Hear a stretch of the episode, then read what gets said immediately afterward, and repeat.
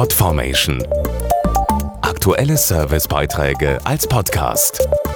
Regelmäßige Infos aus den Bereichen Service und Tipps. Am 20. Juni ist Weltflüchtlingstag, ins Leben gerufen von den Vereinten Nationen. Der Tag ist den Menschen gewidmet, die vor Krieg, Verfolgung, Terror oder Naturkatastrophen fliehen mussten und müssen. Aktuell sind weltweit etwa 71 Millionen Menschen betroffen. Sie zählen weltweit zu den am stärksten gefährdeten und anfälligsten Gruppen. Und durch die Corona-Krise sind sie noch einmal mehr bedroht. Die Corona-Pandemie verschärft Risiken, denen Flüchtlinge ohnehin schon ausgesetzt sind, weiß Manuela Rosbach vom Hilfsbündnis Aktion Deutschland hilft zu berichten. Menschen, die vor Krieg und Verfolgung geflohen sind, sind durch Corona einem weiteren starken Risiko ausgesetzt.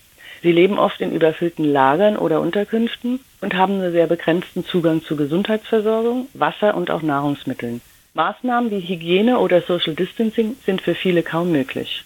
Kommen Ausgangssperren hinzu, fehlt plötzlich ganzen Familien jegliches Einkommen. Ein Helfer aus unserem Bündnis erzählte vor kurzem von Nawaf, einem Geflüchteten aus Syrien, der mit seiner Familie in einem Zelt in Jordanien lebt. Durch die Quarantäne hat er in seinem Lager nicht mehr arbeiten können. Dadurch hat er jetzt kein Geld mehr für Milch und Gemüse, um seine drei Kleinkinder zu ernähren. Wie Navas geht es gerade vielen Geflüchteten. Sie fürchten den Hunger mehr als Corona. Humanitäre Helfer räumen Vorsorgemaßnahmen jetzt höchste Priorität ein, um die Bedrohung durch die Pandemie einzudämmen und weiterhin für die Menschen da zu sein. Um den Menschen in dieser Not beizustehen, verteilen Helferinnen und Helfer unserer Bündnisorganisation Essens- und Hygienepakete und sie unterstützen Krankenhäuser vor Ort. Das vorderste Ziel dabei ist, Kurs zu halten und für die Menschen zu sorgen, trotz aller Schwierigkeiten. Mehr Infos auf aktiondeutschlandhilft.de.